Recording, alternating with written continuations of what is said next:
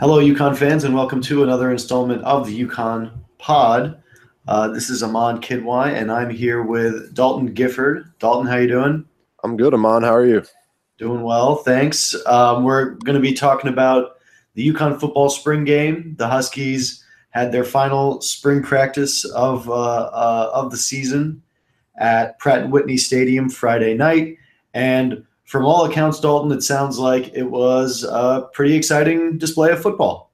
Oh, it it definitely was, uh, especially compared to some of the football we've seen in the past seasons and the past spring games. This this was something else, and it was exciting. It was fun, and it it left a lot of people hopeful for what's coming up in the season. Well, I think that's uh, obviously music to a lot of people's ears. Uh, what were some of the things which stood out to you the most in terms of uh, you know just just from an overall st- standpoint? Um, in the simplest of terms, it was just speed. the The offense was moving fast. I mean, I was trying to live tweet the game, and I couldn't really keep up with the, the offense, and it was.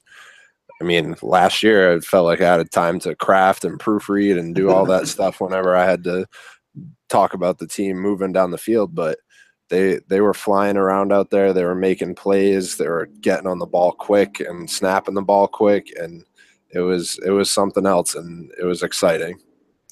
So yeah, new offense under offensive coordinator Rhett Lashlee, and, and we'll go into that in a little bit more detail uh, later on. But uh, there's also a completely new scheme uh, being being developed on the other side of the ball defensively. What were your first impressions from the the three three five uh, defense from Billy Crocker?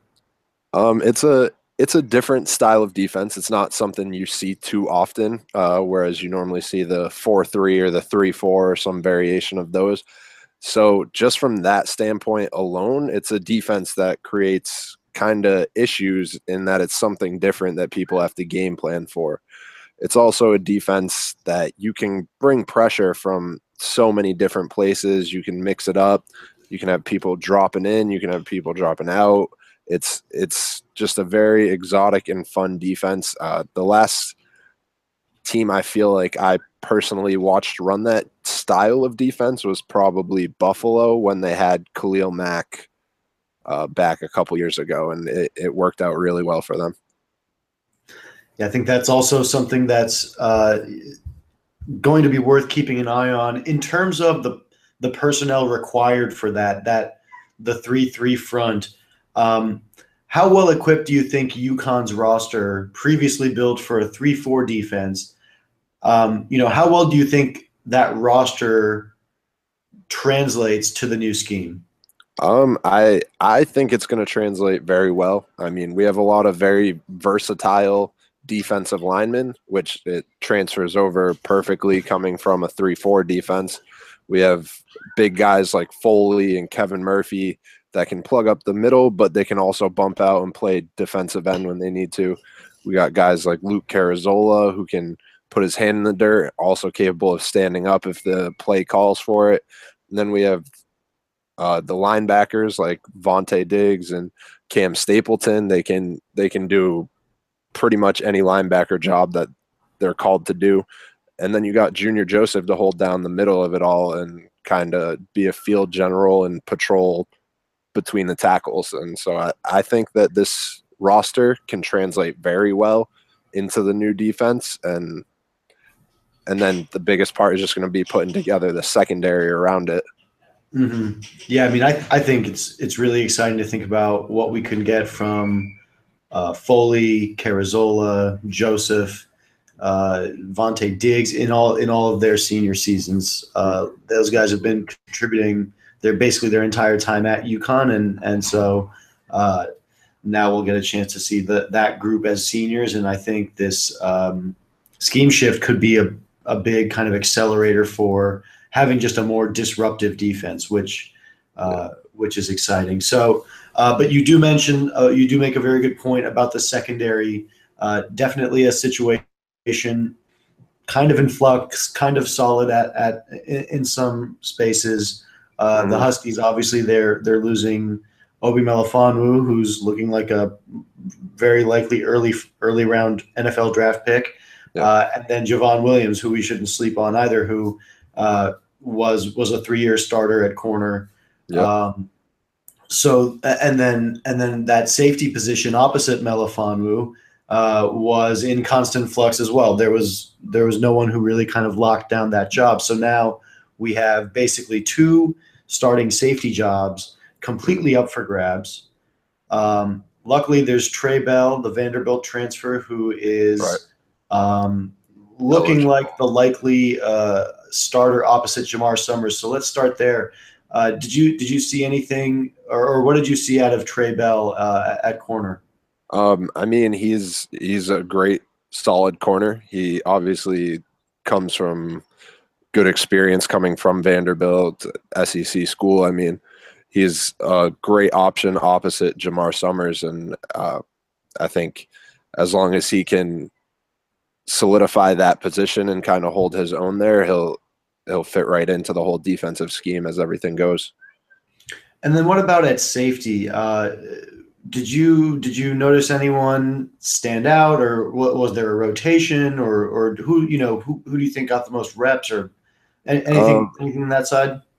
Um, I definitely, I believe the first team defense I saw, I, I, could be wrong. I believe it was Bryce McAllister and Tony Watkins were taking most of the reps. Mm-hmm. Uh, I know I saw redshirt freshman Tyler Coyle get in there a few times. Um, they they were kind of trying out a lot of people around the secondary. Uh, I mean, I think it's great that Jamar got some burn there uh, last season because it just helps that he can move around the secondary to do whatever he needs to do based on who we're playing. And it's it's definitely a position that's going to be up for grabs come camp, but I think there's a good shot that we see a lot of Bryce McAllister back there, and like I said, Tony Watkins should uh, get a good amount of burn at least in the early parts of the season. Mm-hmm. And and those were the guys who who had, had been splitting that that other safety role last year. So uh, makes sense that they, as incumbents, kind of hold it down. But I do think there will be some competition from the younger guys. Uh, interesting to hear about Coyle. I know Eddie Hahn, a mm-hmm. class of 2016 recruit, is someone who uh, who has been impressive as well out there. And uh, there's some guys, Aaron Garland, uh, John Robinson. I don't know, you know, who's playing corner, who's playing safety. We, we won't really know. They'll be kind of clo- clo- keep that information close to the to the chest. But um, uh, I mean, all of those guys got were getting burned at a, a, plethora of different positions, and that's the thing with this uh, five defensive back uh, defense that's getting put in is that there's so many more, or well, there's the one extra position really that you can kind of rotate people through for your whole secondary.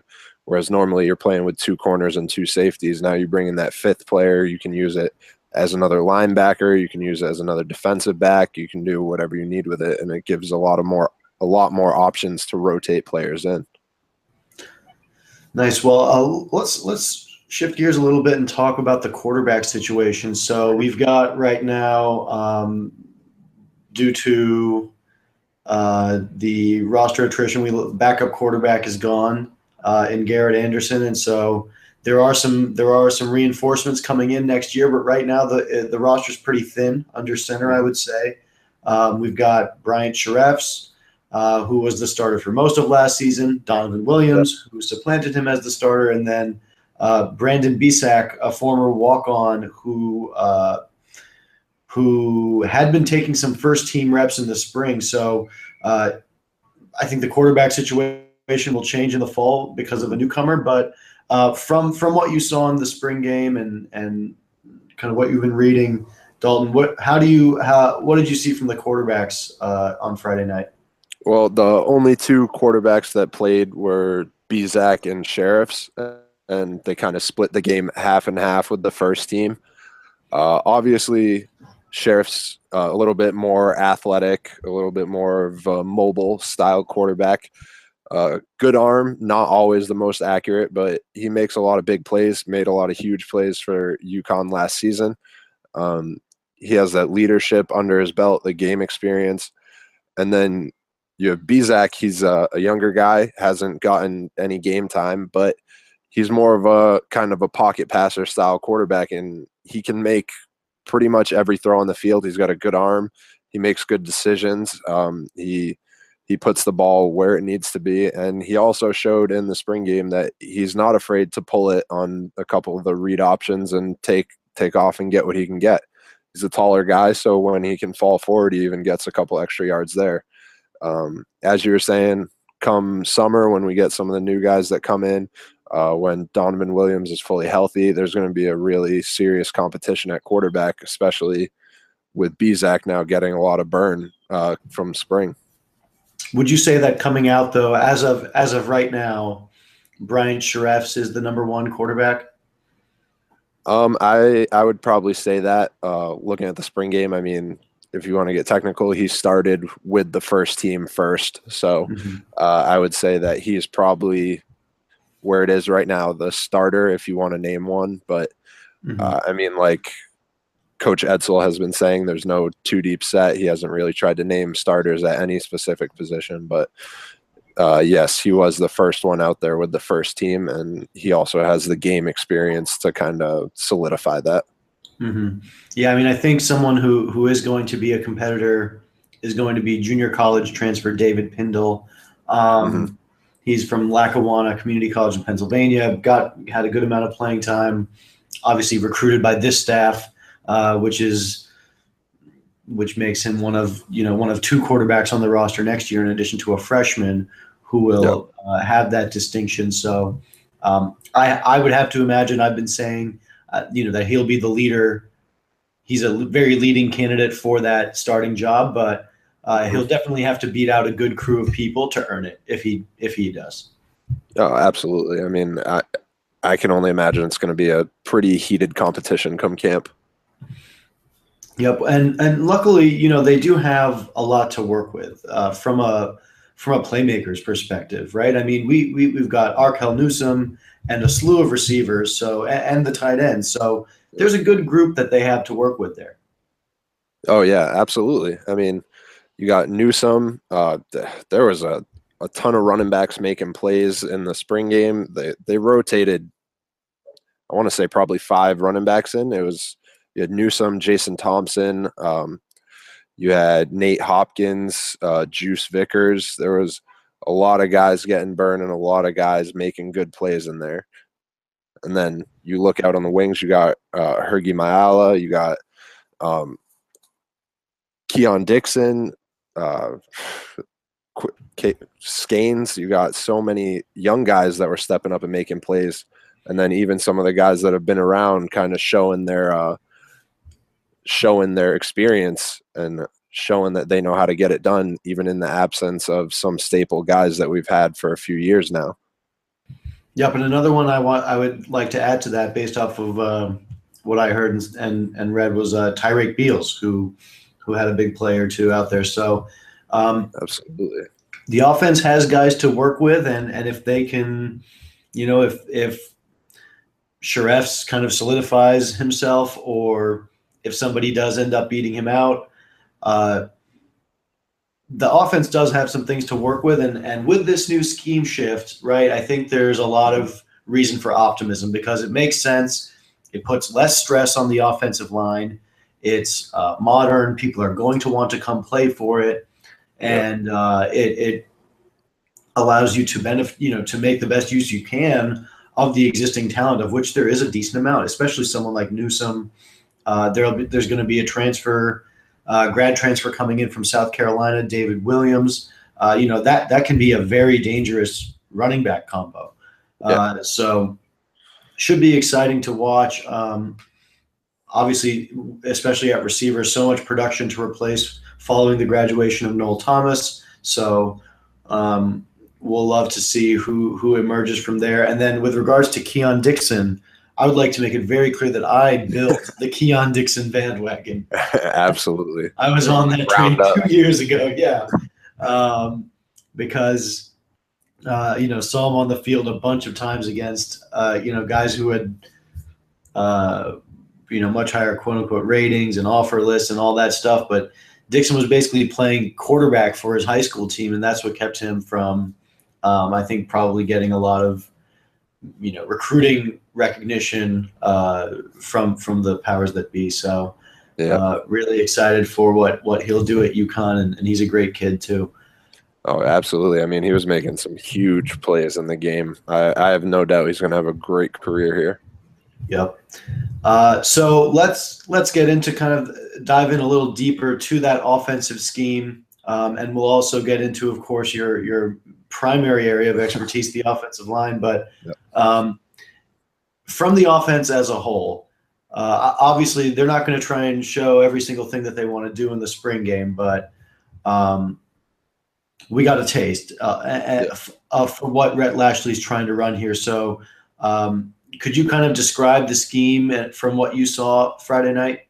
Um, very spread, very fast. I mean, people can kind of pick up bits and pieces from what you saw Auburn doing last year. It's it's spread, but it still incorporates running the ball plenty of times. There was still power was still in the playbook. It's still there, but it's um I think what we've seen at UConn in the past few years is that we have all these playmakers in our skill positions. We have a lot of speed. We have a lot of guys that can do something once they get the ball in their hands. And this offense is the kind of offense that's going to put the ball in their hands. It's there's a lot of quick passes. There's high percentage passes. There's misdirection uh, before the handoff that kind of to try to freeze the defense for just that half a step. There's a lot of stuff that's going to make it easier for our running backs. It's going to make it easier for the offensive line, and it's going to get the balls the ball to the playmakers quicker, and let them do something with it. There's plenty. They did show off a decent amount of shot plays, so there's no lack of those in the playbook. But a lot of it is about getting the ball to the playmaker and letting him do something with it out in the open field. And I think that is what UConn has needed for a while now uh, to just be able to spread the ball out, put it in the hands of their their skill players, and kind of let them make plays where they can where they can help out the most. Yeah, and I mean, UConn had some success last year when they did spread it out a little bit, run a little bit more of a pacey offense, and, but they just kind of never used it enough and weren't well versed enough in that type of offense as a staff to to be able to kind of run that as a sustainable strategy, much yeah. to the detriment of Bob Diaco's head coaching career. So, um, yeah, I mean, without without going too far back, uh, it kind of reminds me of uh, the TJ Weist kind of interim error there, where he kind of went to a more spread out mm-hmm. system, and they were throwing flying the ball around, and uh, a lot of the little swing passes and the quick wide receiver screens to let it get out to your playmaker and let him make something happen in the open field. Hmm. What what could have been right if if the Huskies had held on to him, who who had had experienced some success in the interim role. Yep. Um, of course, you know we can't. Uh, hindsight's yeah. twenty twenty, obviously. Exactly. Um, but yeah, glad it's. I think just for everyone, UConn fans, it's it's a, a absolute relief to know that the football program's offense has decided to get with the times. And I think that's something that people were probably concerned with with the Edsall hire because mm-hmm. originally his Husky teams kind of played that run first, grind them out style as well. Yep. But it looks like Randy has uh, in his in his travels come to realize that uh, you know you need to you need to be doing things a slightly different way in order to succeed. So so good for him. Yeah, I mean, I think a big part of it is that it, from what it seems and what it sounds like, is that he's going to kind of let uh, Lashlee have reign of the offense. And I mean, we all know Edsall's kind of a defensive minded head coach. So that's probably a good idea. And it looks like it's going to work out um, to where Rhett Lashlee can kind of do what he needs to do on offense. And that's, that's kind of what we want to see. Yeah. So it should be good. And then, like I said, I think the, the, um, the, t- type of talent that we're going to be able to recruit based off of that um, change also is going to be noticeable and, and, and potentially already is if you even just look at some of the guys they've they've been able to add on the recruiting trail for 2017 transfers um, some other transfers that might be forthcoming. So um, it all kind of amounts to I think you know what we're all trying to get at here is uh, 2017 might be a better season than people are predicting, and, and we'll talk about that a little bit later. But uh, do want to go in a little bit on the offensive line. Mm-hmm. Uh, obviously, an area where the Huskies have uh, struggled over the past few years uh, for a while now, and uh, it's it's been a big deal in terms of the offense's ability to to have success. So um, you know, I think last year at the spring game when when we saw that first team still struggle to kind of open up holes, we we realized it would be cause for concern. And then when they couldn't do it against Villanova and uh, an FCS defense, a smaller team with fewer players. So, yep. um, what did you see on Friday from the offensive line? Um, and and uh, you know, do you think this scheme helps them out a little bit as well? Um, absolutely. I mean, one of the big downfalls with the old, you know, grinded out, smash mouth type offense was that teams were loading the box. And as much as you want to be able to grind it out and smash other teams in the mouth, when you're blocking with five offensive linemen, a tight end, and a fullback against the box with seven, eight, nine players because they know you're going to run it, you're you're just outnumbered and you're outmanned. With this new offense, it's spread out. Uh, there's so many different ways that a play can go that if a team wants to load load the box, have fun. We're gonna put it outside. We're gonna get it outside of you, and you're gonna pay for it. And then, it in turn that makes teams more weary to load up the box, which presents as more of a one-on-one challenge for the offensive line. It makes it kind of a lighter box, makes it a little more even and allows them to kind of block man on man instead of trying to block two people with one guy or trying to let one person be free and hope the running back can make him miss in the hole. It's it's this style of offense definitely takes a little pressure off of the need to have real road grading offensive linemen that can just drive people five yards off the ball every play. Yeah, and, and kind of like you said, I mean that that the run first scheme depends heavily on the offensive line, whereas this one less so, at least. Um, so then, you know, what did you see out of them? Were they were they able to keep up with that pace? Um, you know, how did protection look? Uh, that kind of thing. Yeah, well, I mean, they looked they looked like they were in great shape. Uh, I saw them. No one really looked winded. They were flying up to the ball. Sometimes they were getting snaps off before I could even look back up from trying to tweet about the previous play. So they they were getting snaps off quick. They were getting up to the line quick. They were uh, running the ball well. I mean, I think it was uh, Nate Hopkins had three rushing touchdowns, which is, I mean, if you ever want to gauge how an offensive line does, people usually look at how many rushing touchdowns people score. And this was also with them being down two assumed starters and Crozier and uh, Tommy Hopkins. So, I mean, it's it's looking good. It's looking better. They were protecting well. Uh, I mean, one play that stands out in my mind, I, I wrote about it in multiple tweets and uh, in the article I recently did, but Brandon Bezak fumbled a shotgun snap, and he had enough time to pick it back up and throw it out of bounds before he was called dead in a game where they weren't letting quarterbacks get hit. So that that made me very optimistic that they were doing very well protecting and that we also had a quarterback that was composed enough to think to do that. Nice. So, um, uh, what about individually? Were there any guys who who stood out to you from that group who you did get to see? Um, well, redshirt freshman Cam DeGeorge came out with the first team offense. So, and he played a hell of a game. I didn't see any major mistakes by him. I didn't see him getting beat on a consistent basis. I mean, it's going to be tough when you're going up Foley Fatukasi here and there. Ever he's going to beat everyone on the offensive line every now and then, but uh, he he did a great job for being such a young guy. Steve Hashemi was in there at guard. He uh, he stepped up a lot. He uh, he was playing well. He had some great pulls, blew a couple people up in the hole same thing all across the line. I mean, Dan Oak uh, stepping up at center. He's he's been excellent. He's honestly just waiting for his time to get on the field, and I think he'll he'll be really, really good once he gets a chance to.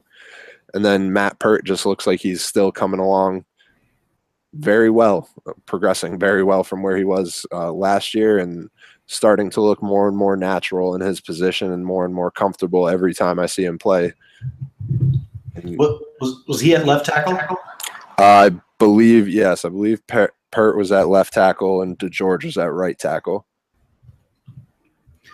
Nice. So we feel like they're doing well. And uh, additionally, the offense will take a little bit off their plate in terms of kind of carrying the onus for the team. So um, we feel we feel decent about that. The situation yeah, with the offensive line right now. Absolutely, absolutely. I mean, I just think I think it's going to give them a lot more opportunity to block people one on one, which is something that I think they will excel at because it it's a lot easier to know this is the guy I'm blocking and I got to take him out of the play than I got to block this guy and make sure this other guy doesn't go somewhere and make sure these two guys don't try to come through this gap. So I think this will this offense will really help them out. All right, good good to know. Fingers crossed. We'll hope that the offensive line uh, has a better performance this year than it has in the past. Um, to switch gears a little bit, uh, so the Huskies are now done with spring football, uh, right? They've got they're off uh, from organized football activity until yep. summer camp starts in June. Is yep. that right? Uh, so I believe so, something like that. Yeah, June or June or July. You know, I think it starts. Um, yeah. So, what you know? Can you give us some insight into what goes on in the off season? Do do they, you know, do the coaches? give you diets, workout programs, like what you know, what kind of you, you obviously have to stay in some sort of shape, right? Because you need to be ready for camp. So, yeah. um, you know, how do you make that work, and and what goes down in the off season? Um, just speaking that, that speaking to my own personal experience, there'll probably be uh, a couple more weeks of having actual lifts, uh, team lifts, and workouts. Um, they'll probably, I mean, we usually didn't have any mandatory football things uh, come finals time. It's time to focus on academics. You gotta gotta get the grades so you can stay eligible. And then um, they usually have a few weeks where they get to go home after finals and before they come back for for summer. And um, in my experience, the coaches will give uh, develop a little workout plan for for you to do that just to try to stay in shape, try to stay healthy and normally i mean in my experience again uh, there might be a week or 10 days or so that you get to go home kind of when the last summer class ends and uh, you get a little you'll get a little workout booklet just to kind of you know don't slack off too hard and come back and be completely out of shape for camp and that kind of stuff so. Good to know. Good. Thanks for the inside scoop there. So um so the huskies will be off until the summer. And as we kind of had had uh, brought up briefly earlier, um, we're starting to get the sense or feeling that 2017 might not be a, a full-on, you know, year year one with a new head coach kind of rebuild, right? Yeah. Are we are we getting that sense here? Um, a little bit. I don't. I don't want to put anyone on the hype train or set anyone's expectations up too high and then have them fall off. This this is still a team that completely cleared house and has installed a full new system and installed a new system on offense and defense. They're still kind of finding their niche and finding out where everyone's going to be, but the playmakers that we have on this roster fit in very well with the new schemes that just came in from these coaches. I mean, I think I think you know better than expected would be even if they could just go like 500, which would be incredible. I think, given the circumstances. Absolutely. But you know, the other thing that kind of keeps that from being too much of a reality, in addition to all of the things which you said, which which I do agree with, but it's also a, just a competitive conference. Um, but yeah, I, you know, I'm I'm starting to feel pretty optimistic about 2017. I think. Um, for for a lot of the reasons which we described. But you know, Edsall has taken over, and and it's it's looking good. You know, if you think about where we ended 2016 and and you know what that felt like and thinking you know oh well we probably have to hold on to Diaco probably have to give him at least one more year Yeah. because we're paying so much for him and blah blah blah. And you know who could we even find to replace him necessarily? That would be uh, you know that would be good. But he David Benedict you know give him some credit. He he turned it around and now people are excited again. So it's Yeah. that's actually pretty remarkable when you consider the state of UConn football on you know November 20 whatever when the season ended last year. Yeah, absolutely. I mean, the the Edsall hire was it was definitely a surprise to me when it happened. I mean, I I was very uh, skeptical of it. I'll say. I mean, I he was the coach I committed to, so I had faith in him back there. But there was always a little part of me that was, I'll say, a little upset at him for uh, leaving when he did. But I mean, still stay in contact with the guys I still talk to. Everyone seems to to be a little bit happier, a little bit more loose, and a lot of the guys feel that uh, this is going to be a good year too. So it seems that he's kind of got the team on his side, which is huge, and uh, it's it's looking like there's optimism from inside the locker room to out in the stands. So Well, that's that's excellent. That's good to hear. Uh, I think we'll we'll definitely be excited to see the Huskies take the field for the first time, uh, which will be on August 31st. So not for a while, but everybody make sure to set your calendar, buy tickets, support the squad, all that good stuff. absolutely, All right, so we are here with Louis Benjamin, analyst for Pro Football Focus, here to talk UConn Huskies and the NFL draft. Um, the Huskies had a 2016 season which fell short of its expectations just by a little bit. Uh, there was uh, a lot of optimism from the fan base and people around the program going into it. Uh, did not meet those expectations. But we're not here to talk about that. The Huskies, despite having a down season, do have some NFL caliber prospects, and Louis was very kind enough to share some insight from his work with Pro Football Focus. So, Louis, thank you very much for joining us. No problem. Glad to be on. Thanks for having me. Absolutely. So, uh, I think you know, for for my money, Pro Football Focus, they kind of you know, and you can correct me on any of these details, but uh, for those who may not be familiar, uh, kind of wrote the book on individual statistical analysis in football. Would that be fair to say? Well, we kind of uh, grade what doesn't really get looked at normally, so we kind of take the bias out of it, where we go beyond like the normal box score. And and what are some of those biases that um, you know you think probably the average fan or the average kind of stat package um, has? Well, you know, you don't see really what happens uh, play to play on the interior. For example, you're basically on the box score. You just see who gets the most tackles, and that doesn't really tell the whole story. And what about what about with like skill position players? What's you know is there is there kind of what's the what's the part that people are looking past that they that they need to be? Oh yeah, and like stuff like yards per carry or yards. It, uh, again, that doesn't always tell the whole story. Like the credit could should might go to the offensive line, where if you're just looking at stats, the running back might look really good when really it's his line that did all the work. And so when you're watching a game, do you watch uh, do you watch a game the entire way through, or are you watching say an entire uh, a specific player's entire season? Well, throughout the season, we do we watch every single play, every single player, you know, every single game, NFL and college, uh, and that's throughout the season. And then in the draft season, we go back and go over the, you know, the potential draft prospects, and we'll go over those guys, you know, with a fine, fine uh, tooth comb again, just to make sure we got everything right, and we're again getting that context, see where they really uh, stack up. Hmm So the the draft getting started this week on Thursday, April 27th, with the first round on prime time. Uh, then the second ra- and third rounds will be Friday evening at 7 p.m. and then Saturday at noon we'll have rounds four through seven. So uh, going over to the UConn Huskies, um, you you had followed them across the season. Uh, at that point, let's say at the start of 2016 were there any Huskies on the radar at, at that point? I would say the top Husky on the radar was Jamar Summers. Um, obviously, he hasn't come out because I mean he had a down season, Mm-hmm. but he was the main guy for me.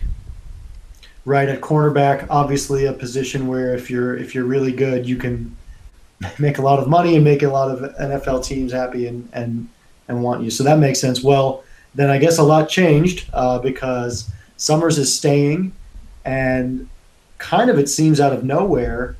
Um, maybe not to people who follow UConn very closely, but uh, certainly to the NFL draft community. Uh, safety Obi Melifonwu seems to come, have come out of nowhere. Yeah, I mean, I mean, we he graded well for us, um, but obviously he blew up the combine, and that's kind of where he's made his name right now. So when you have a player, you know, you guys are trying to do a, a thorough statistical analysis. So um, you have a player who puts together a pretty good season. How, so how, how, do, how much stock do you put into the combine when you're making your rankings and evaluations? It's it's a piece of the pie. You you have to take everything uh, and put a certain value to it. It's de- it's not everything, but it definitely. If he didn't test as well as he did, he wouldn't be ranked as high as he is. Mm-hmm. Sure, that makes sense. And yeah, I think a lot of teams have shown a a proclivity towards finding the best possible athletes and hoping that they can figure out the football side and and in, in Melifonwu's case, he really did put the football side together in his last two seasons at UConn. Um, so we all know about his his prodigious athletic gifts and and how uh, obviously those crazy numbers he posted in the combine has uh, has helped out his stock. But it seemed like there were other reasons that there seems to be that there is a lot of hype around Melifonwu and why they're kind of grading him out pretty early. So what beyond his athletic ability do you think has uh, scouts excited about him? Uh, for me, it's his versatility. He can pretty much do anything you ask of him. Uh, he he graded pretty well with us, but he he lined up all over the field. You know, he can play in the slot, and at the Senior Bowl, he lined up outside and took some snaps at outside corner, and he was running down the field with Zay Jones, just you know, matching him all the way down the field which is crazy for a guy who's what six foot four, two twenty or something right. like that, right? Uh, so is is that is that a realistic possibility that he plays corner at uh, at the next level, or uh, is it more likely he just occasionally flexes to being a man uh, a man on man kind of guy? I mean, from what I'm hearing, that I mean, this is not what Pro Football Focus does. We don't go with the the rumors, but from what mm-hmm. I'm hearing, he's some teams want to try him there first, or they're going to try him out there. But for me, he's he's just a versatile guy, and like he's a chess piece that you you just move around and play the matchups with. Nice. Well, I think that's that's really exciting for the Huskies. Uh, he's got some potential to match or potentially even break the record for uh, earliest Husky drafted. That distinction currently shared by uh, tie uh, between running back Donald Brown and cornerback Byron Jones. Do you think he uh, do you think he can do that? Do you think he can be picked before 27 overall? He's he has a really good shot at it. He's our uh, 32nd ranked prospect on our PFF draft board. So you know he's right there, and it it just depends on the, the fit really with with the teams picking at the end. Uh, he's definitely has the athletic upside. So if you had to make a pick right now, if you had to to pin a uh, a prediction on them, uh, what would you say? Uh, I mean, I'd say he doesn't make it past Seattle. and that's at 26. 26. Okay, well, that would be a record for the UConn Huskies. Louis Benjamin from Pro Football Focus on record. Uh, Obi Melifonwu can do it. There's your hot take. Moving on to, I guess, the one who would be the next most likely. Correct me if I'm wrong, uh, but that would be wide receiver Noel Thomas. Is that who we would say second most likely to succeed in this uh, UConn group? He's definitely the most notable uh, after Melifonwu. I think, uh, yeah, he's, he's has he most likely will be drafted. And so I, when a, when a guy is is in the range where Noel Thomas is, um, from what I can gather, where he's not necessarily a top ten prospect at his position. Um, you know, you can probably school me on where his exact ranking is, but it feels like the gap between some of that those next tiers, or the the amount of players who are in those next tiers, is higher. So is it is there a wide range of where where Thomas could end up in the draft? I think he's a late round pick just based on how he tested athletically. Uh, unfortunately, even though he did better at his pro day, um, mm-hmm. I I think you have to take that with a grain of salt. Um, he just he he graded pretty well with us, but he was more of a volume player, and he's gonna have to, you know, fit a specific system and a specific role with whatever team drafts him. So it sounds like he'll get a shot at least. Uh, what would you say his his strengths are according to the the scouting reports? Uh, you know, he's a hands catcher. He's he has a big catch radius. Um, he's not afraid to catch the ball and absorb contact. He he makes some crazy catches. Um, you know, his as we know, Shirreffs was not the most accurate guy, mm-hmm. and to make as many catches as he did was pretty impressive. I think he'd be ranked a lot higher if he had a more accurate quarterback. Uh, to be honest. Yeah, I mean, I think you know, I think the the that he had hundred catches in that UConn offense with Bryant Shirreffs, who was very injured uh, for a good chunk of his time in the 2016 season, and then freshman, true freshman quarterback Donovan Williams playing for the last couple of games. Um, I mean, if you if you adjust for that UConn offense, those 100 catches is, uh, you know, probably would have had could have had a lot more uh, on a different team. But he, you're right, he did get a lot of volume.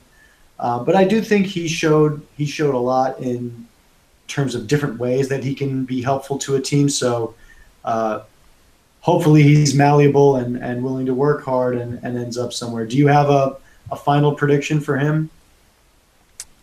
Final prediction for him. Let's see. Well, I think he may be a good fit for the Detroit Lions. Let's say fifth round. Fifth round for Noel Thomas. That would be a great year for the Huskies. A first round pick and a fifth round pick. So then, out of the rest of the the potential Husky seniors who uh, have a chance of being drafted, I would put on that list um, cornerback Javon Williams, tackle Andreas Knappe, uh, defensive tackle Michael Myers, maybe even um, John Green, who put up some good athletic numbers. Uh, is that is that the full extent of people who are on the radar? You would say, and then of that group, well, let's let's go with that one first. Is that the is that everyone who's kind of even on the radar at all? Yeah, for me, yeah, that's everyone. Mm-hmm. Okay, and so then of that group, who do you think then has the best shot of being drafted and why? Uh, Michael Myers. I think he will definitely be drafted. He's a monster, uh, you know, in the run game. He he's a run defender. Uh, he, he had an 89.2 run defense grade, which was the sixth best uh, amongst interior defenders in the country.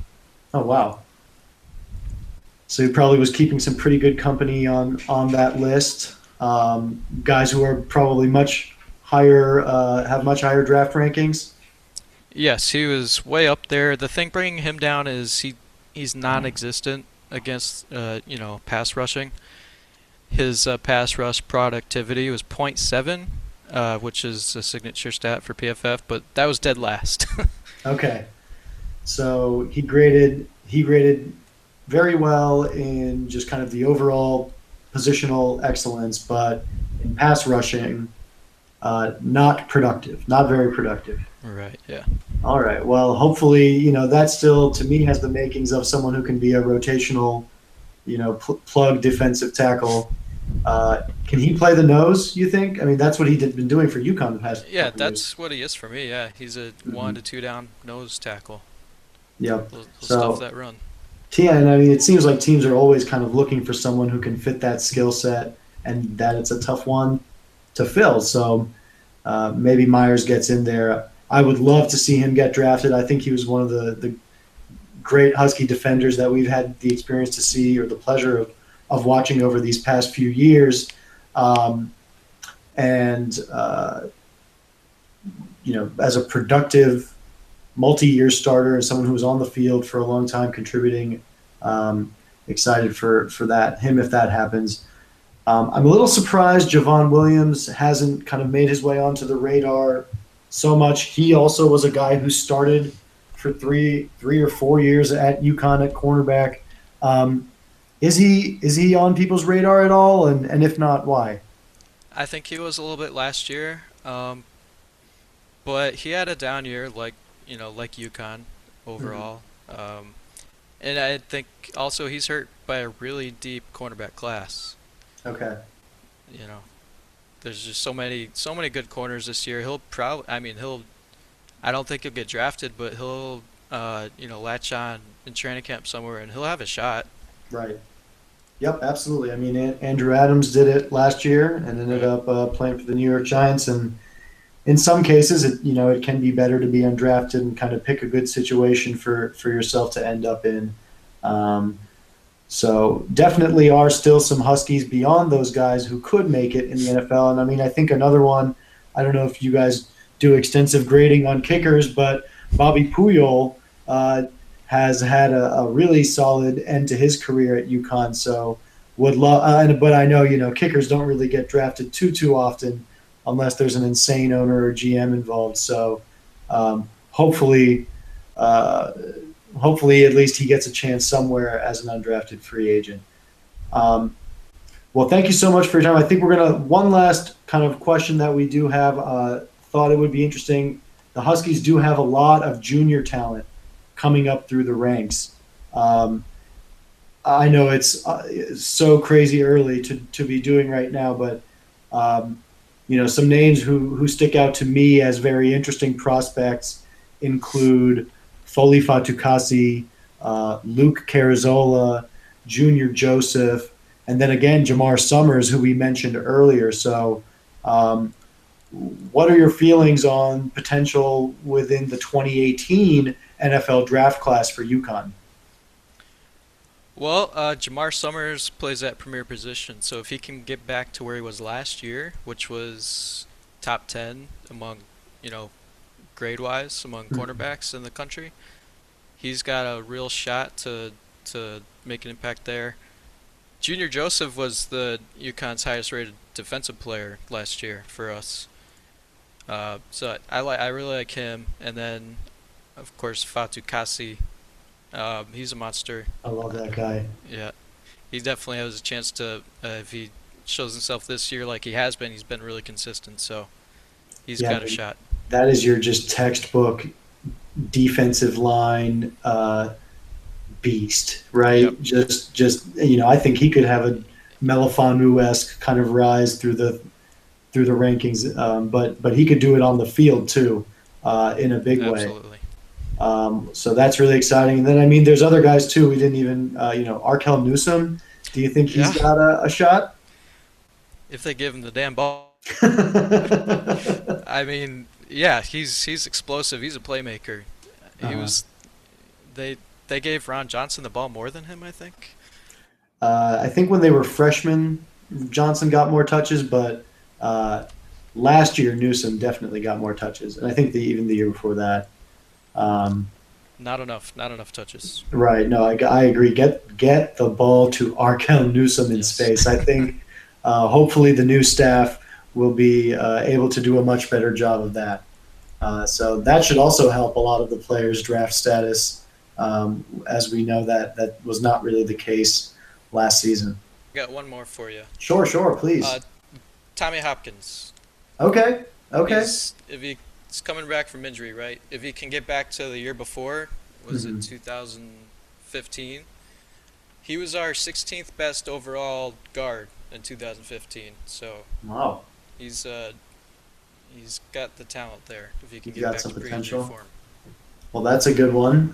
Um, I do think there is enough talent on the roster to have a pretty good season, and uh, hopefully some of those guys then earn the opportunity to to continue their to ply their trade at the next level. So, uh, thank you very much for your expertise, Louis. Really appreciate it, and uh, I know you're probably very busy during this time. So, thank you for for uh, being so generous, and best of luck with your predictions and uh, the rest of the work that you have. Uh, I'm sure in the days leading up to the draft. Thank you. I really appreciate it. It's always fun talking UConn. For our third and final segment, it is my great honor and privilege to introduce our next guest. He is a man who blazed trails with UConn football, leading the team to great success as the program joined the FBS ranks. He threw 56 touchdown passes in his final two years, and the Huskies won their first ever bowl game in his senior year in 2004. He's the best quarterback to ever wear a Husky uniform, and that's Dan Orlovsky. Thank you so much for joining us. Glad to be here. Thanks for having me. Absolutely, my pleasure. And so, uh, recently, you've been a little bit involved with the Husky program. Uh, you uh, obviously you had a, a, your, playing career at UConn ended in 04, and then you had been spending your time in the NFL. Um, and so, this was kind of your first opportunity to come back to campus, right, for a while. Yeah, I mean, I haven't been on been on campus in probably about seven years. Um, some of that because you know, I was in the heart of my NFL career, and uh, my wife and I had kids, so we started a family. We were living away, so just getting back to campus was literally di- more difficult travel wise um, than it is now. And then um, I just, you know, people had moved on from the campus, so I didn't know a lot of faces there anymore. I didn't know many of the coaches, um, the support staffs, the equipment staffs, the medical staffs um, I didn't know that many people, so it was it had become almost foreign territory for me. So, uh, I mean, the one thing that anyone who's kind of been been visiting UConn intermittently, uh, myself as a recent graduate, relatively recent graduate, uh, how how changed has the campus been, just just structurally and the buildings and all of that since since you've had a chance to be there, and or even since you were there as a student? I mean, the difference between me as a student is incredible. It it actually looks like, you know, I've I've been able to see a bunch of schools because of the travel of my playing career, and it looks like as, as nice a school as I've ever seen. Um, the the campus, the buildings, the architecture, the growth is incredible. When I had gotten up there at the beginning of spring this year, someone had said you need to go check out. Uh, I think they're calling it like downtown stores or something. Yeah, stores, store center. Yeah, store center and you know, I was like, well, I'm sure it's cool, whatever. You know? and I went and I was like, what? Yeah. You know, it did not look like it didn't look like the University of Connecticut that I had remembered. Um, it, it, didn't look like it belonged at a college campus. It looked like it belonged, you know, in the a downtown area of an incredibly wealthy town. So um, yeah. it's really cool. It's great to see the growth of the the university and kind of continues to take center stage nationally with one of the nicest campuses in the country. So it's it's great for the school. It's great for the state. Mm-hmm. Yeah, that spot that used to be a, uh, a store two four and a and a Subway and a Domino's. Uh, really like the greatest place in the world to us. I mean, yeah, exactly. don't worry, we got store two four. Life is good. So. Yeah, yeah. So they they definitely have it a lot a lot better now, uh, yeah. for sure. So um, well, that's great. And, you know, we actually just wrapped up a conversation about the spring game, and I know you had a chance to see it. Um, as a quarterback, uh, I would love to hear your insights and, and what you saw from from the new Husky offense. Yeah, it's. I mean, it's a, an exciting offense to watch. I mean, it fits very much into what college football is nowadays, and snaps and lots of snaps, and when you're done with that, even more snaps it's using all 53 and a third, you know, yards of the field horizontally and width wise and as many players as you can get into space.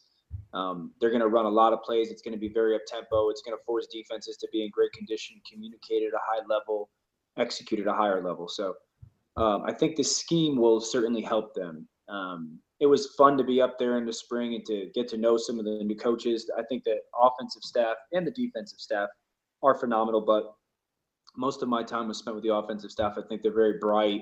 I think it's really cool that they have some they have some clout and some pedigree to their names. Um, mm-hmm. they've they've coached in the biggest of the big ones, so it's great for the university. I think it's great for the kids. Um, it should be really cool to see the growth. I could say this: they got much better from day one to day practice one to practice 15 much better so i think as a university, as a, a program, I think it's in good hands coaching wise. It'll be a fun offense. It's not it's not going to be an offense that you know people grew up watching essentially, but it'll be fun. Yeah, I was going to ask, are you were you feeling a little jealous out there, uh, seeing that offense and wishing it was it was you running that that kind of offense? No, no, no. I joked. I mean, I would sit in the offensive staff rooms and I would joke many times I can never run it because I'm I mean, the quarterback has to has some point be a, a threat to run with the football. So uh-huh.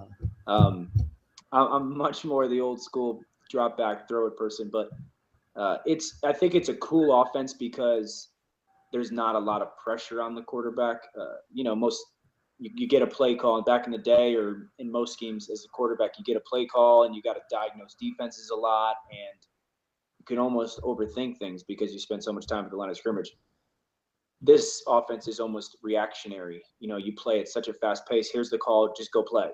And mm-hmm. um, you know, I think that affords um, simpler defenses that you'll probably see. Um, defenses will catch up, but I think they'll be simpler scheme wise. You're not going to see as many exotic, crazy pressures because teams can't coordinate them as quickly as they could. You know, if you were huddling. Mm-hmm.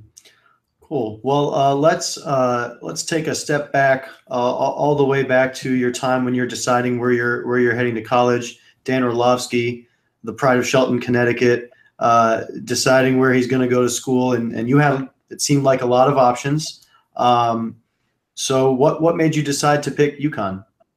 Yeah, I mean, UConn, Coach Edsall and UConn started recruiting me when I was a 14 year old sophomore, um, and initially you know, when I was a kid, UConn football wasn't anything, you know, in the state that had notoriety. So I had brushed them aside, and I wanted to go play essentially what, quote unquote, bigger football, um, mm-hmm. more big time national television games. So I wanted to set, really go play in the Big Ten, and I got recruited by some Big Ten schools and some ACC schools, and my heart was set on Boston College, and they, you know, ended up not offering me throughout my process, but uh, really what sold me on attending UConn was Coach Edsall, essentially. You know, Coach Edsall stayed on me from day one. He was very black and white. He never promised me a job. He kind of challenged me in a way. You know, he he said I had other coaches in other schools say, you know, we we think you can come in and start right away, which was enticing to me. But Coach Edsall was like, mm-hmm. I'm not going to give you a starting job. You've got to come earn it. And that kind of, you know, I was uh, so many of us athletes thrive off people telling us you can't. Mm-hmm. So um, that was almost like I interpreted as him kind of challenging me, like I don't think you can type thing. And then there was something I, I don't know exactly how to put it into words, but there was something that I fell in love with of trying to do the impossible almost. You know, he was selling me on this dream of let's build this program, let's take it from here to there, let's go join 1A in the Big East, and you know all those big dreams that he had you know, I kind of fell in love with it because so many people thought we were crazy, you know, mm-hmm. and so many people thought it was going to take so much time or it was going to almost be impossible. So I think it was like that that challenge that no one thought it could happen. Well, that's great. Uh, we're, we're thankful that you did. Uh, and it seems to have turned out well for everybody involved. Uh, over 10,000 passing yards as a Husky. Uh, remarkable initial season in the Big East, 8 and 4 record. Uh, as you look back on those times, do you have a, a favorite game or, or something that was kind of like a defining moment where where you realized um, you know either for yourself or, or UConn as a whole could compete at this level yeah i mean there's so many moments you know there's so many individual moments uh, some of them would probably sound weird because it's not necessarily the big games that they were it was the little moments that you shared you know working out with your teammates um, you know, getting up in the morning during the winter. I would say the the first moment, the first home game, you know, at Rentschler Field. Um, we played Indiana, and I had a coach, Rob Ambrose, who's now the head coach at Towson University. We were about to walk out into the tunnel, and he kind of grabbed me and he said, I want you to get to the end of the tunnel, look around, take it all in, because it's an amazing experience. Appreciate it, and then you know, he would say lock in the mechanism and kind of he's like go ready to go go play. You got a you know a job to do essentially. We got the ball. We went right down the field, and I I threw a touchdown pass to uh, I think O'Neal Wilson in the back of the end zone. I just remember in that moment looking at the crowd you know, and having these goose, I mean, I get goosebumps talking about it now, these goosebumps on my body. And it was like the everything that Coach Edsall was telling me since I was a 14, 15 year old recruit was happening. You know, it was that impossible was happening. I think that was one of the moments that stands out to me when we played Pittsburgh at home on national TV. And, um, we beat them, and that place was bananas, loud and energy. I think it was such a cool moment for the school and the program. So uh, certainly the bowl game, you know, the bowl game was a culmination of again another another tip of the cap to all the people that told us we couldn't do it. So there's a lot of moments um, that stand out that are really cool that you know I tell people no one could take away from us. Yeah, that's uh, that's good stuff. Thanks for sharing. And so, uh, so you finish, you wrap up your career. You have the bowl, great bowl game win over Toledo, um, and uh, and then you're facing uh, something which had not been happening very frequently in the past. It was uh, kind of being one of the first UConn players uh, picked in the NFL draft. So what was what was that like?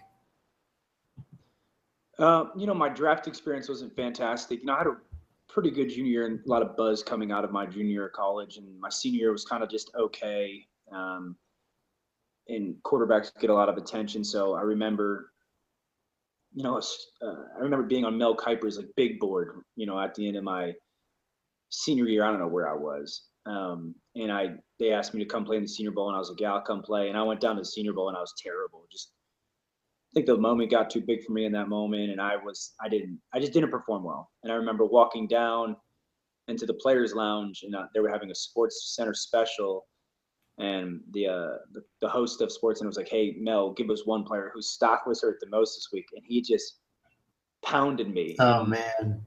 Um, it was not a fun moment for me. So, you know, the draft, I thought I would go in the second round, end up going in the fifth round, and a lot of emotions that weekend um, that kind of cloud over the, you know, the incredible accomplishment of actually getting drafted. So I think as, you know, days after the draft went on, I kind of took it for what it was and appreciated the fact that it actually happened and the work that was put in to get there.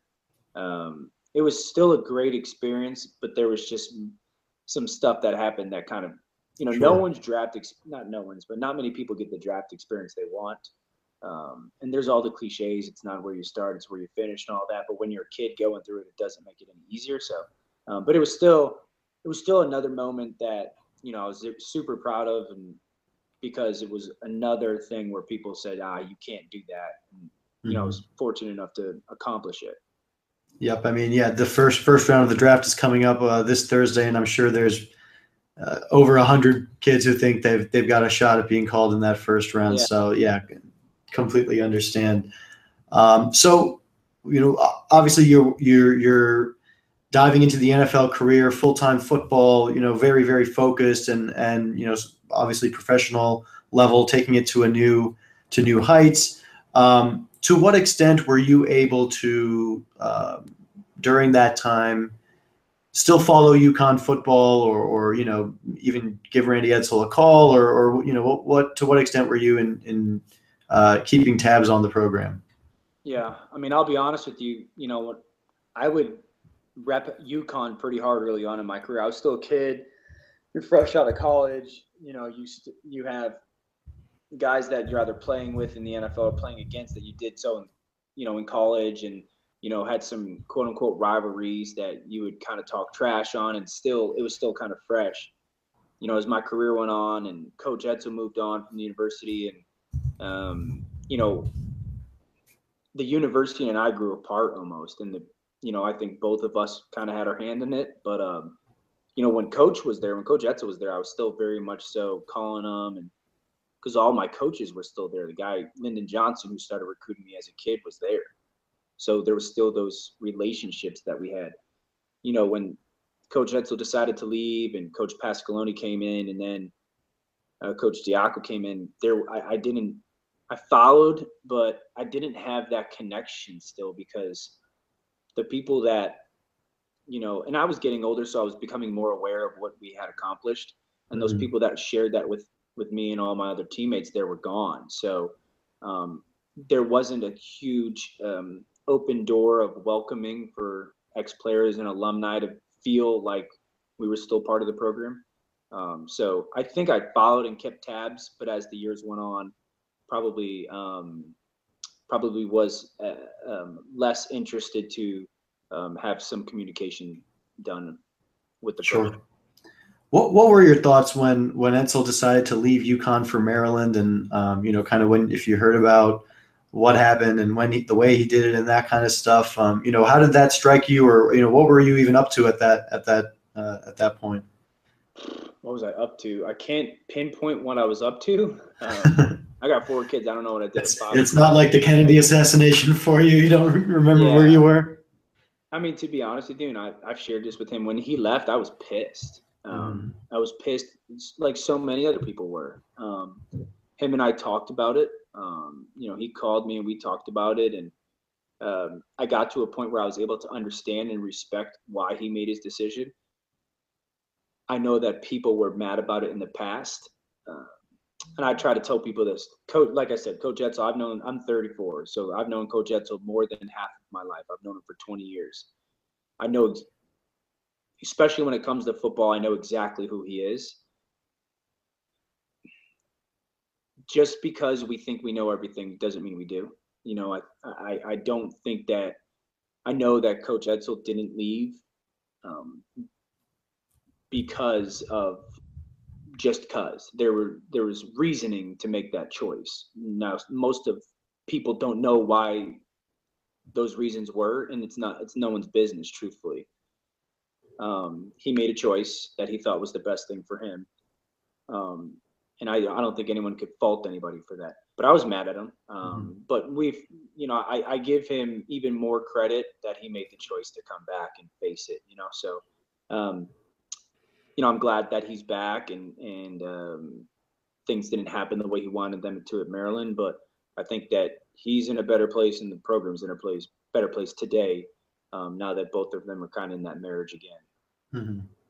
Yeah, absolutely. I, I agree. I you know it takes takes balls to come back after after doing something like that, and and um, you know he was very forthright and honest, and I think that definitely went a long way with the fan base, and and then I think kind of something which you mentioned earlier, the part that hey let's let's talk shop here. He was the only person to be successful at UConn, so Yeah. um, you know and, and then consider the circumstances which which were uh, occurring before. So, Sure. um, you know, I think it's been a great job by by David Benedict to really turn things around. When you think about that 2016 season ending, uh, Husky fans and and people who care about the program were were about as down as you could get. So, Yeah, and I don't blame people. I mean, trust me, I've been a part of some really, really bad teams, and sometimes players you get hurt about it as fans. And look, I know fans can cross lines at some point. It is what it is.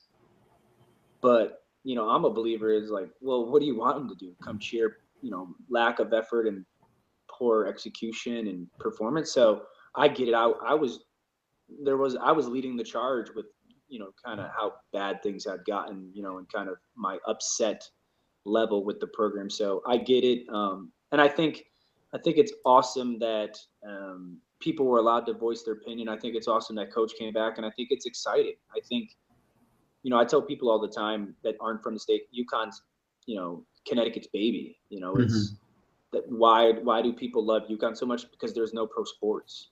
It's their Yeah. baby, you know. So um, that's one of the reasons, you know, where you know I understand now even more so when I was a kid, being from the state and then going to UConn was such a big deal, although I didn't realize it then. So I'm really excited for coach. I'm excited for the program. I'm excited for the school. I'm excited for the fans. I'm excited for the players. I'm, you know, I, I you know, I had firsthand experience of what it was like. So.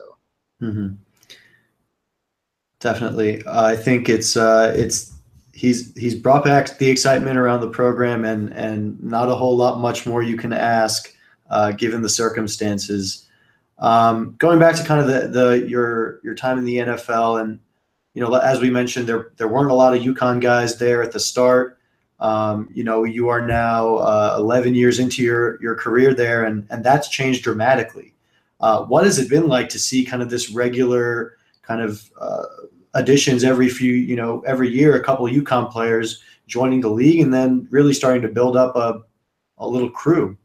Yeah, I mean, it's incredible. I, you know, there was a couple kids after me that came, you know, and uh, you know, when I get to see Darius Butler and I see he's going into his ninth year, you know, it's because uh, I know how hard it is to play for four years. Mm-hmm. And I'm obviously well aware how hard it is to play for nine years. And so it's it's an incredible feeling to see guys like D Butt and Donald Brown have the career that he had and um, you know, um, Jordan Todman to have the career that he's had and Kendall Reyes to have, you know, these guys that stack careers years on top of it. It's awesome. And, you know, you, you it's, it's a thing that you have to fight because there's a part of you, your ego and your pride that almost wants to say like, oh man, you know, I, you know, the part of the reason that they've had such the career is because of you, mm-hmm. you know, and it's, it's a, it's a fine line because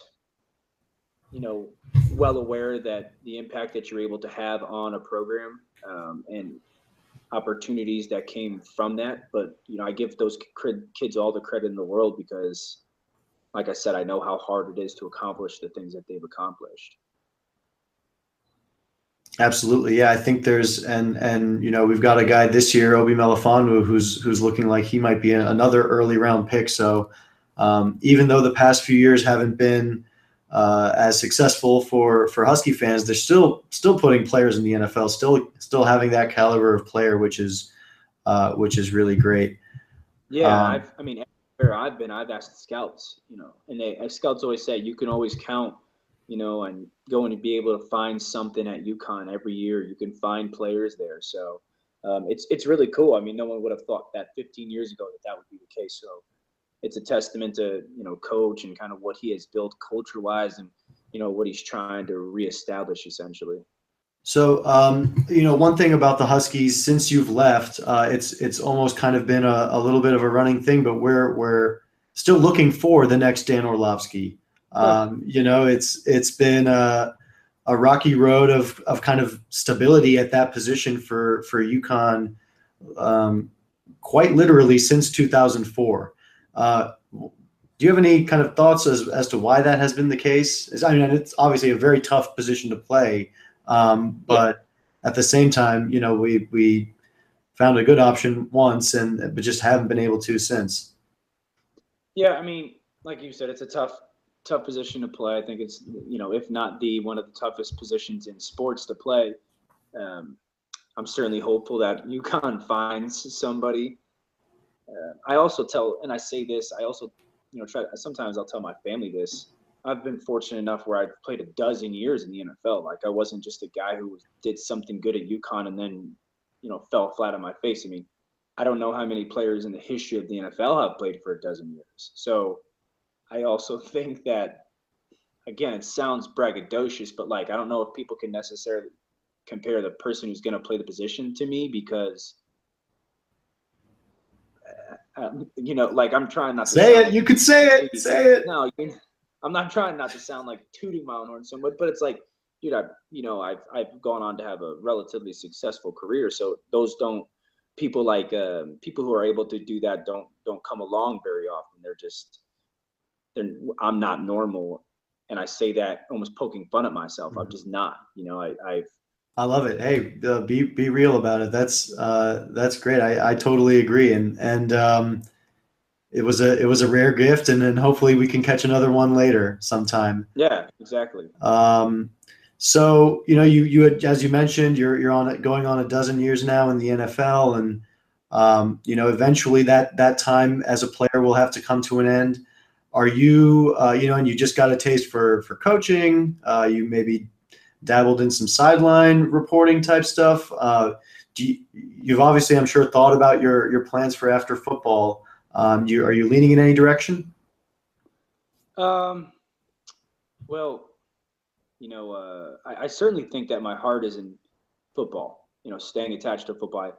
I, I have conversations with my wife, and you know, I've been playing football since I was nine. It's the most constant thing in the history of my life. You know, more than my wife, more than my kids, more than anything. So football's been very good to me. It's kind of shaped me. I'm such a believer in the game and um, the process it builds, you know, and how it builds character in men.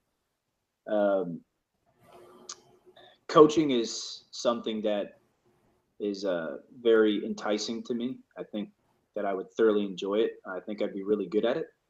Um, I also have seen, you know, up front and front and center the kind of impact it has on people's lives. It's, I mean, coaches grind, and you know, I've grinded for the better part of 16 years now with pro and college football. So, um, you know, I don't know if I'm there um, because of that. I know what it does. You know, it's it's hard on families. It's hard on Right, kids. right. It's hard. On, I've moved seven times since college. Um, I've got four kids, so I don't have that desire. And, you know, that's the reality of the coaching profession. Is sometimes it's you can move around a lot. Um, I've always been intrigued with the, you know, the the calling games, the the analyst aspect of things, um, and I kind of got to dabble a little bit this past weekend at the spring game with it. And I thoroughly enjoyed it. So that keeps me close to the game. I get to talk about. I mean, I adore sports. I love sports. So talking about sports is easy to me. I, I've been around it my whole life. I've seen it at the highest level for 12 years now. So um, I think that you know I bring a lot to the table in regards to that. So uh, I've got some options. I've got some things that I'm going to entertain. Um, you know, fortunately, I don't have to jump at something. You know, I can kind of pick or choose what I want to do, and either way, you know, something that's going to afford you know me the opportunity to spend a good amount of time with my family and my kids and my wife. You know, is probably something that I'm going to lean towards most. But I've also I also can't fake the funk either. I've got to, it's got to make me tick and it's got to, I've got to enjoy it and love it because I've had the coolest job since I left college. So I can't, I can't Sure. just go have a job just to have a job. And that sounds like almost rude to say. Um, but it's the, it, you know, I, I, I can't, I've had the, the most fun job. So I, I don't want to do something just to do it. Fair enough. Fair enough. Well, um, you know, if you ever need, I, I accept your application for the UConn blog right now. So uh, we'll we'll we'll have our lawyers talk. Deal. Uh, awesome.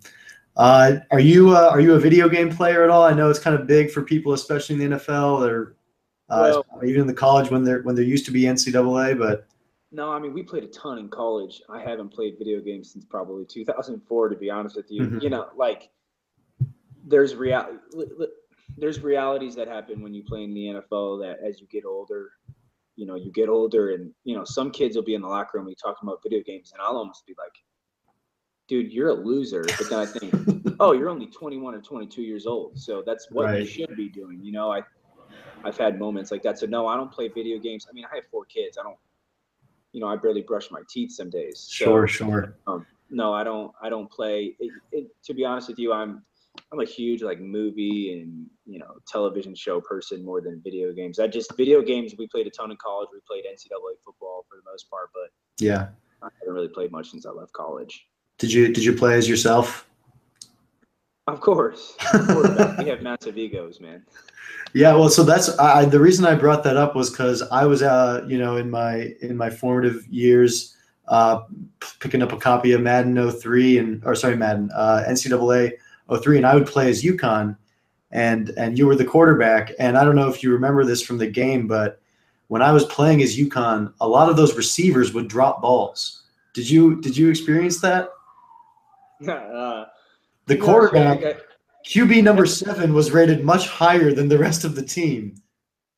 You didn't notice that? I remember. I remember. We it was the summertime when the game came actually out in stores going into my senior year, and um, I had done some stuff with EA Sports. Like uh, they, I have some, you know, some of the NCAA 03 or 04, I forget, but I have some with like me on the cover, like some Mhm. cool stuff that they made for me. And I remember when the game came out you know, I was living that summer with some of my teammates, and we would run, we ran to the store, we got it, and we plugged it in, and all the ratings came up. And you know, I think I had a relatively solid rating or whatever. And I mean, that gives you immediate opportunities for so much trash talk. Right. Um, so, no, I I uh, I don't know if I really ever played with myself while I was playing in college because I think we had a rule like, hey, no one could play with UConn or something because then we both would be trying to do it. But Mhm. um, I can't speak to the drop passes. I think I had a pretty good crew of real live receivers. Right. Yeah. No, I agree. I just think they needed to figure figure something out about that. Yeah. But uh, glad glad we had a chance to chat about that. Um, Well, I, I, you have been very, very gracious with your time, and I do appreciate that. I do have one last question for you. Uh, solve some very heated debates which go on I love between UConn alumni uh, of all of all types. What was your favorite place to eat on campus while you were in Storrs? Oh man. Um, all right, I might need your help here. I mean, DP Dough was all, always cool, and we did wings over Storrs, but was there a Sergeant Peps Yep, yep. All right, I would crush before we would ever go out, like you know, go out and have fun. I would get, I would order two large chicken cheesesteaks to my apartment, keep them in the oven, and come home and just absolutely blast those. So I think just the chicken cheesesteak from Sergeant Peps was like a go-to for me. Mhm. Um, but I loved the DP dough and loved wings over Storrs. Yeah, But I think I think the chicken cheesesteak won for me. That's a good one. That's a, that's a low key hit. That's that Yeah. is definitely a good one. Um, Well, now there's now there's a lot more options out there, but I think some of the the old classics uh, still do a great job. Yeah, for sure. All right. Well, uh, Dan Orlovsky, thank you so much for your time. Greatly appreciate it. And uh, best of luck with everything going forward. And, and hopefully we can see you in Storrs again sometime soon. Thank you, man. Thank you for having me. I appreciate it. Absolutely.